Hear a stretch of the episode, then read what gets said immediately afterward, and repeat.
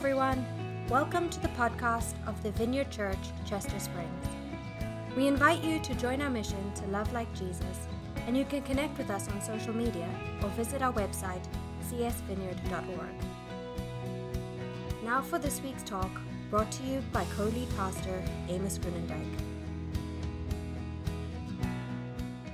Good morning, everybody. Merry Christmas. Thanks for coming. Uh, why don't you open up your Bibles to Daniel chapter 9? Okay, see, I thought that was funny.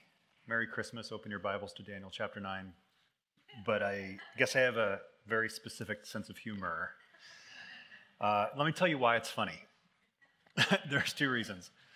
One thing is that uh, you wouldn't expect to hear uh, teaching on the book of Daniel the week before Christmas, so that's kind of strange, but I think we'll bring it together. The other th- reason it's funny is because I finished the Daniel series like a month ago. But we just keep going.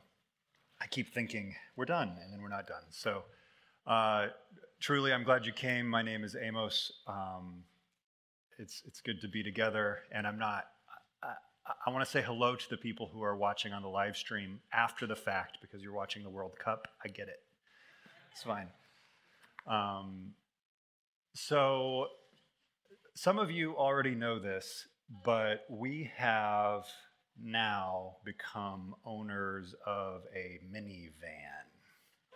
Can I get a little, yeah, get a little love? We have we have crossed that threshold. It's a new stage of life. One of the perks of a minivan is that uh, you know we can fit the car seats in it that we need, but it also means if we're going somewhere uh, with more than just our immediate family, we can like put a few friends in with us. And so uh, we, me, Tim, and the kids went to Longwood, I think it was a week or a week and a half ago.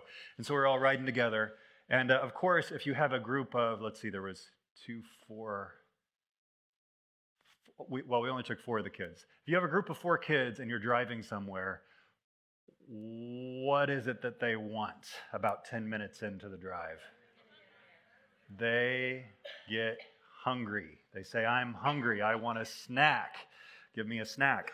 And I love what Tim said. Uh, he just said, guys, it's actually it's good to be hungry sometimes. And you, you guys, you know, you know, Tim's a doctor, so I, I don't I don't know if that was like official medical advice, but uh, I think for sure it has something to do with the formation of character.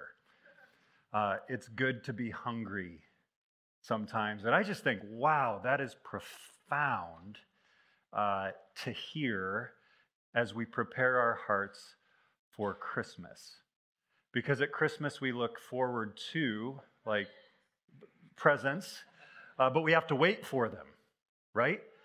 And we, this is great. This I couldn't have planned this better. Thank you, Malachi.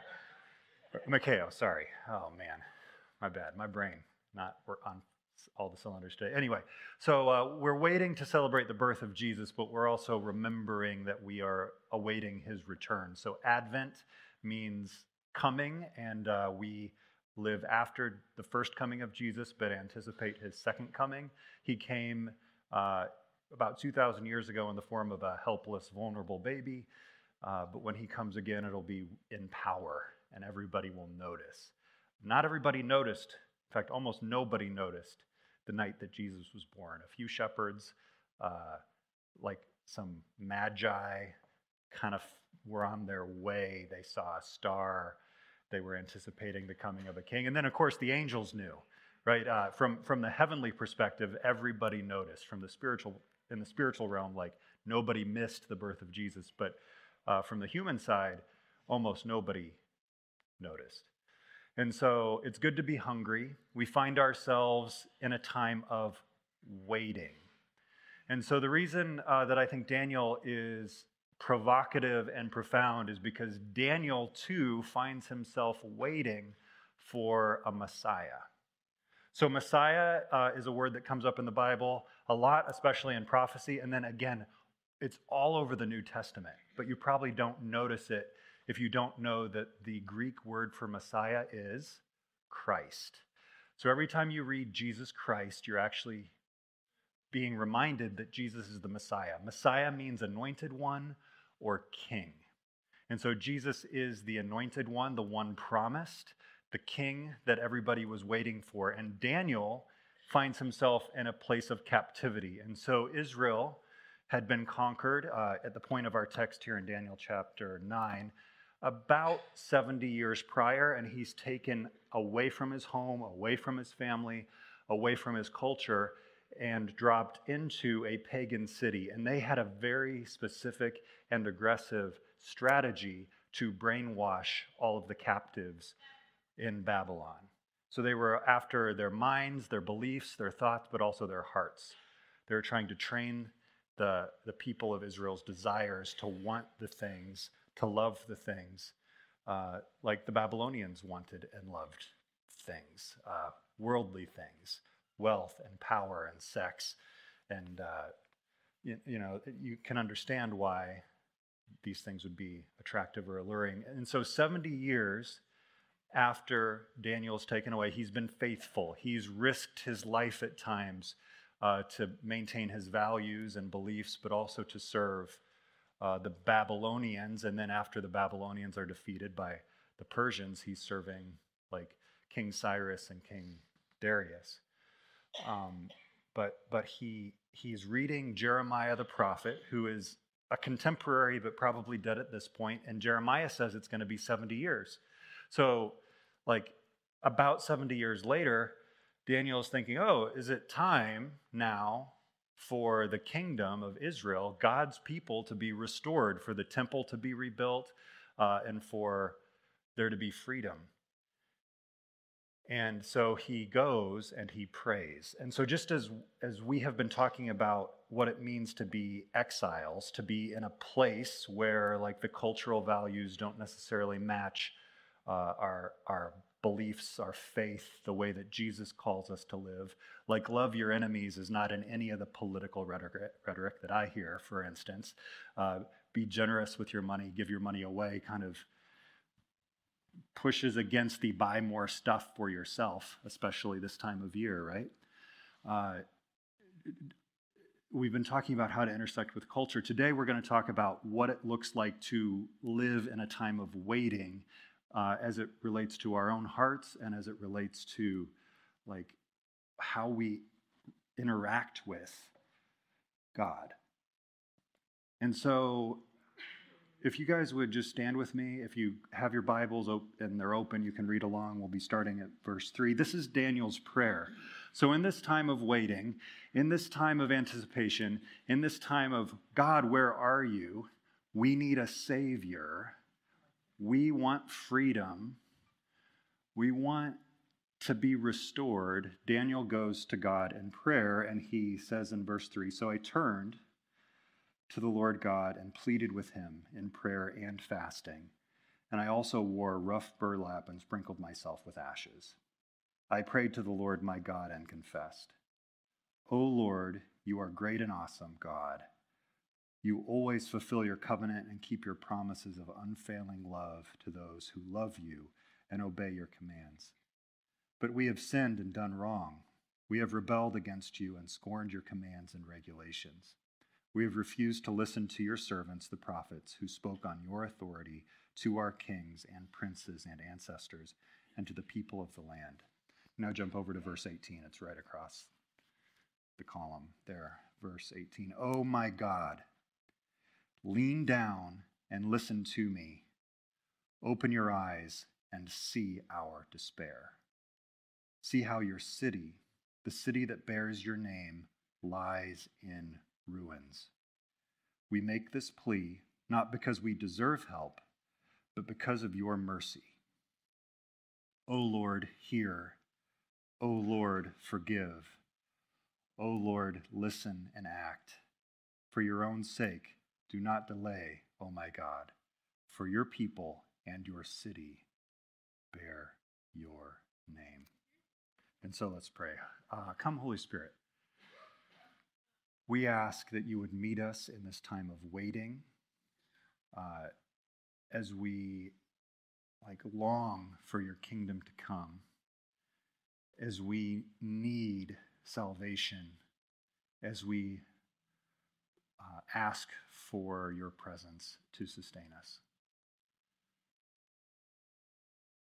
I pray that the words that we hear today would fill us, uh, that we would find strength in them because, uh, because of you. Pray this in Jesus' name. Amen. You can have a seat. So, again, we find ourselves waiting. We find ourselves, just like Daniel, waiting for salvation, waiting for the world to be made right. Um, and, and to be in this place of waiting means that we're hungry too for something more. If, if you are someone who says, Oh, I'm completely satisfied, the world is as it should be, um, I would not call that contentment, as Paul says, like I've, I, I've, I'm content in all things. I would say that you're living in an alternate reality. uh, because the world is not as it should be. Like there's all kinds of injustice. If you are totally satisfied with your life, I would say that your desires are far too weak because we were made for something more beautiful. We were made to be whole and uh, like in perfect relationships with each other and with our God.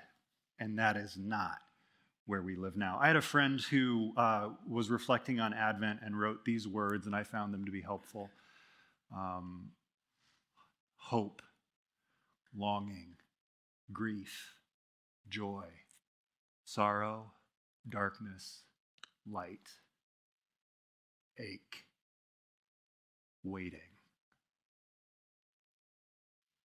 Powerful words mixed together it seems as though Advent always has more to teach me about what it looks like to live in a world in which these things are inextricably bound together. Hope, longing, grief, joy, sorrow, darkness, light, ache, and waiting. And so Daniel gives us some words, uh, some some a, a prayer to be more specific to pray as we find ourselves in waiting and and he he takes on i mean a few aspects to this prayer that i think are worth um, rooting ourselves in in this time of advent and so the first thing he does is he actually orients his attention toward god and sings his praises or praise his praises, as the case may be here. Oh Lord, you are great and awesome. You always fulfill your covenant or promises uh, of unfailing love to those who love you and obey your commands. So, first, he begins with praise, a reminder of who God is. And then he goes into confession. And this is not like our normal state, right? Like, God, where are you? Do something. Uh, we don't necessarily automatically go to a place of, um, well, I've actually, I need to do some reorientation. Like I need my heart to turn. And that's what it really means to confess or to repent. And he repents not just for himself. Again, this is super profound. He, he repents on behalf of his people. So, what would it look like as we repent, as we confess, as we say, I've screwed up, to make it we've screwed up? And when we see something on the news where there's a scandal in a church, for instance, or uh, something that's happened because of one of our political leaders to say, oh, God, forgive us. Like, I actually, I'm part of this system. I'm part of this family. I'm part of this people. I'm part of this nation. Lord, we are sorry because we know that the church has things that it needs to confess as sin. Just as each of us individually has things that we have to confess. If you've you know gotten out of bed and done anything with your life today like there's there's uh there's things we've done or there's things we haven't done that we need to put words to and say god i am sorry and i turn back to you so in a time of waiting in a time of pain there is reorientation toward god in both praise and confession. And then intercession. So, this is a big word that basically says, God, do stuff. He says, Oh God, lean down and listen to me. Open your eyes and see our despair. See how your city, the city that bears your name, and we are his people, the people who bear his name, um, like we lie in ruin, like things are not okay. We make this plea not because we deserve help, but because of your mercy. This is a reminder that, like, God is a God of grace, and we do not get in good with God because of how good we are, but because of how good He is. And so there is this crying out. There is a lament. There is a, this is not right. And then there is a, a call for God to act. O Lord, hear. O Lord, forgive. O Lord, listen and act. For your own sake, do not delay, O my God, for your people and your city bear your name.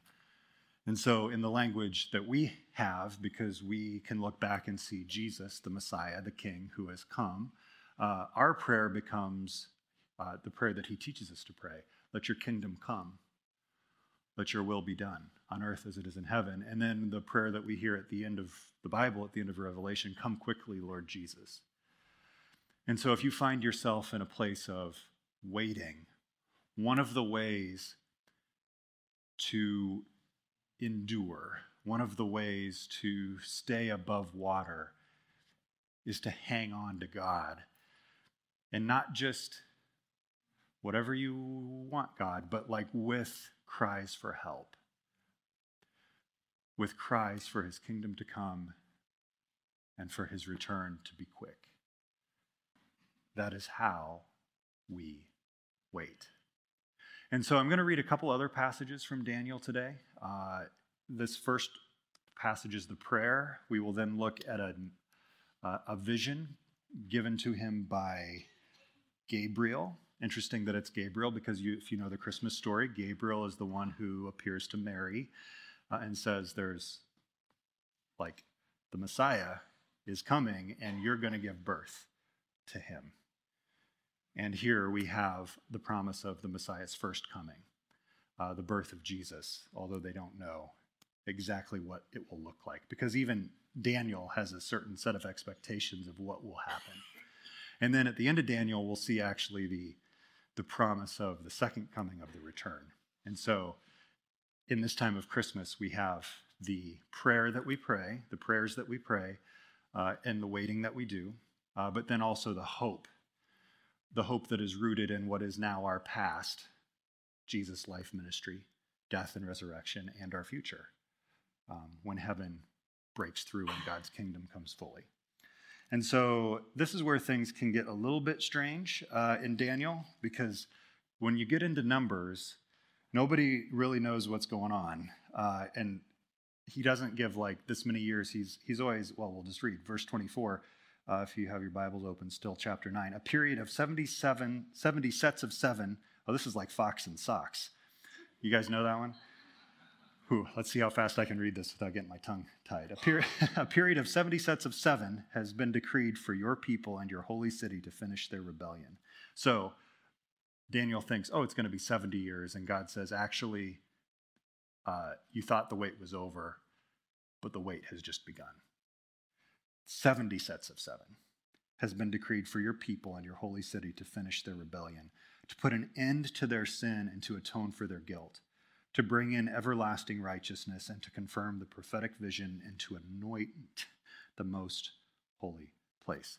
And so, in this picture of the coming Messiah, uh, there's, there's this element of atonement, of redemption, of the end of sin and the beginning of righteousness that the Messiah will bring, which is uh, pretty amazing given that the former frame of reference is that atonement happens through like sacrificing animals on an altar. No, now we know that it comes with the coming of Messiah.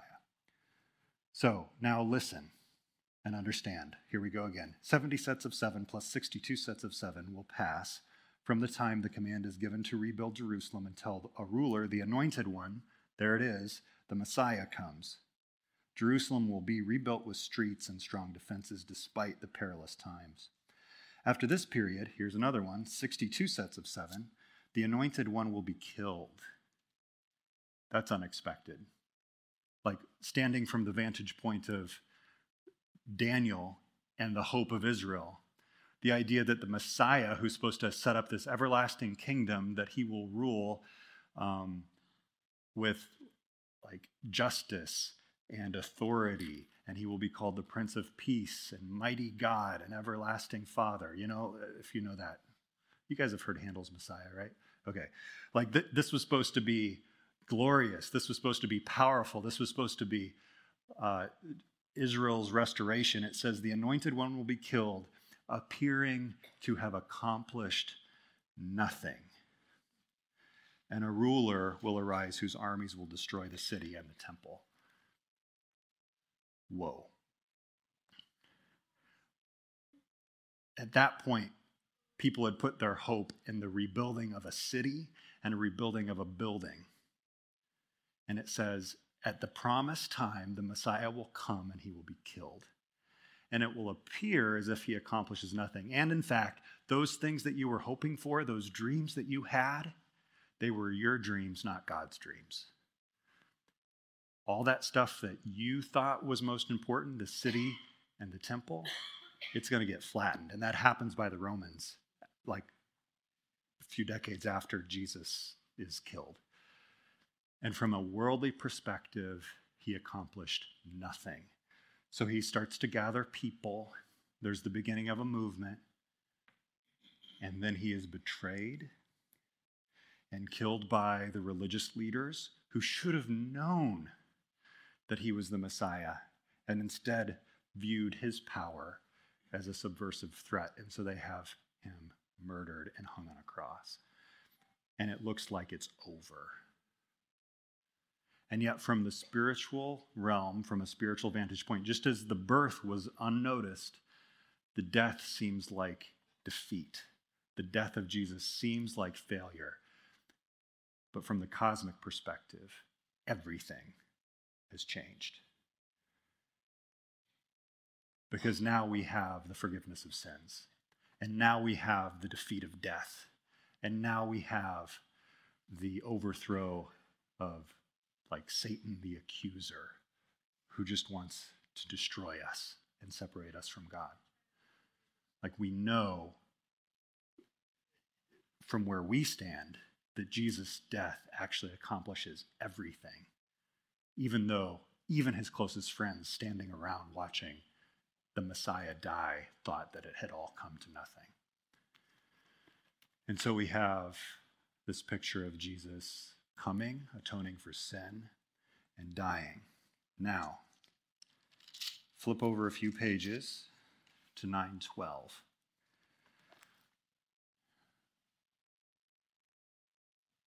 Daniel, um, again, at this point, has been faithful for decades and decades under intense pressure. He was expecting a triumphant sal- salvation, uh, restoration of Israel. And it's, it's interesting because, in a way, at this point in history, many of the like people of Judah have been sent back. But it's not, their hopes haven't totally been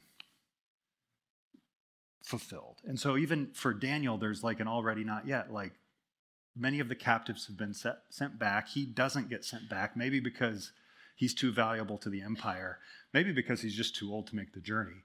We don't actually know. But there's this our hopes have begin to, begun, it seems, to be fulfilled and yet not fully realized, like where we sit, like we see, like we can experience real peace, but not perfect peace. We can experience real joy, but not perfect joy, because real peace and real joy is reserved for the second coming of Jesus when we believe that like all people will be resurrected. And we actually find this in here in Daniel 12. So I think this is pretty cool. Um, it says, At that time, the Michael, the archangel who stands guard over your nation, will arise, and then there will be t- a time of great anguish. Ooh, my. A time of anguish greater than any since nations first came into existence. But at that time, every one of your people whose name is written in the book will be rescued. Many of those whose bodies lie dead and buried will rise up, right? This is the resurrection at the end of days, on the day of judgment. It says, some to everlasting life, and some to shame and everlasting disgrace. Those who are wise will shine as bright as the sky, and those who lead many to righteousness will shine like the stars forever. And if you jump over to verse 10, there's uh, some more some more strange phrases like time and half a time in there. So we're just going to skip that. Verse 10 Many will be purified, cleansed, and refined by these trials. But the wicked will continue in their wickedness, and none of them will understand. Only those who are wise will know what it means. As for you, Daniel, as for you, go your way until the end. You will rest, which means you will die. And then at the end of the days, you will rise again to receive the inheritance set aside for you. So, Daniel, the messenger is saying, uh, You will be faithful. Keep being faithful. And then you will die. Like, in a sense, you've been waiting for the restoration of Israel, and you won't, and you won't see it in this life. Like, you will not see your hopes fully realized. You will not see your dreams come true until after you pass through the gates of death. But that's not the end of the story. The end of the story is that you will be brought back to life. You will be resurrected, just like, well, he doesn't know it, but we know, just like Jesus is resurrected, is given a new body, is given an everlasting place in heaven. That's your future too, Daniel. But for now, go back to work. Keep praying. Keep serving. Keep loving. But I've given you what you need to be sustained. I've given you a vision of the ultimate future. And I think this is important uh, for us to realize what our ultimate direction and destination is. Because sometimes when we get discouraged, we think, oh man, it's all downhill from here. Oh man, what hope is there for the world or for me, for that matter? Because, you know, my body is in decline, my mind is in decline. Um, even in ways it seems like I might be losing the battle of refinement. Uh, which is kind of like part of God's project, like to be made holy. What some people call sanctification, like God is, is patient with us. And so as we wait, He's doing something in our hearts. But it doesn't always feel like God is doing something. In fact, it feels sometimes like God isn't doing anything. Uh, in me, even, let alone in the world. But have you ever have you ever walked a field in the early spring after planting? I know if you're a farmer you have. It looks like for days and days and days that nothing is happening. It looks like a barren field. And if you didn't know what was coming, you might despair you might walk away. But under the ground, there's millions and millions of seeds that are beginning to break through. There's life and there's hope below the surface. It appears like nothing, and yet the reality is, is that everything is about to change. And I, I can actually see your future, guys, if you've, if you've turned toward Jesus, if you've said, I receive your grace, I can see your future, those who are wise will shine as bright as the sky, and those who lead many to righteousness will shine like the stars forever. That's your future. I can see it. That's the trajectory of your life, no matter how hard relationships are for you right now, no matter how much pain you have in your body, no matter how much sadness and grief you've walked through in this past season. I can see a future where Jesus returns and your dreams come true. Well, maybe God's dreams for you. Because just like Israel, we can get really wound up in what we think we need and what we think is best for us and what uh, we think our hearts are made for. And yet our hearts are like ever wandering, ever restless, always trying to find something to grab onto to give us life. But you know, you know we were made for life with God. And so let's pray.